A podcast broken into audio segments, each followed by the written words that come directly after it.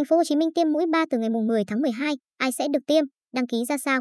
Theo ông Nguyễn Hồng Tâm, Phó Giám đốc Trung tâm Kiểm soát bệnh tật Thành phố Hồ Chí Minh (HCDC), nhiều người còn đang phân vân, chưa rõ về khái niệm tiêm liều bổ sung và tiêm liều nhắc lại. Tại buổi họp báo chiều ngày 9 tháng 12, ông Nguyễn Hồng Tâm cho biết từ ngày mai mùng 10 tháng 12, Thành phố Hồ Chí Minh sẽ bắt đầu triển khai kế hoạch tiêm mũi bổ sung và mũi nhắc lại. Theo ông Tâm, nhiều người dân còn đang phân vân, chưa rõ về khái niệm tiêm liều bổ sung và tiêm liều nhắc lại. Ông Tâm giải thích, Liều bổ sung là dành cho những đối tượng sau khi đã tiêm hai liều vaccine cơ bản nhưng họ vẫn không đạt được lượng kháng thể. Liều này áp dụng cho những đối tượng suy giảm miễn dịch, đặc biệt là những người trên 50 tuổi, có bệnh nền. Thời gian chỉ định của mũi tiêm là sau 28 ngày kể từ ngày tiêm mũi 2.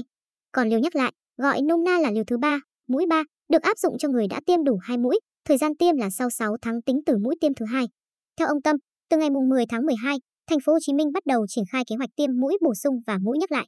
Các cơ sở y tế sẽ lên danh sách các đối tượng thuộc diện được tiêm liều bổ sung và liều nhắc lại, phối hợp với chính quyền địa phương và công an để xác minh thông tin đối tượng. Theo đó, đơn vị tổ chức tiêm chủng sẽ hướng dẫn người dân phối hợp, cung cấp đầy đủ thông tin và lịch sử tiêm ngừa COVID-19. Sau đó chính quyền địa phương, công an phường, xã sẽ xác minh thông tin tiêm chủng đối với danh sách những người đã đăng ký tiêm. Sau khi hoàn thành việc xác minh thông tin, địa phương sẽ chuyển danh sách đến đơn vị tổ chức tiêm chủng và đơn vị này sẽ đối chiếu danh sách đã được xác minh. Việc tiêm liều bổ sung hay liều nhắc lại sẽ căn cứ từ những thông tin đã được xác minh này. Song song với đó, các đơn vị tổ chức tiêm chủng cũng sẽ lưu lại các cơ sở dữ liệu tiêm chủng, danh sách người tiêm vaccine để sử dụng trong trường hợp đối chiếu khi cần.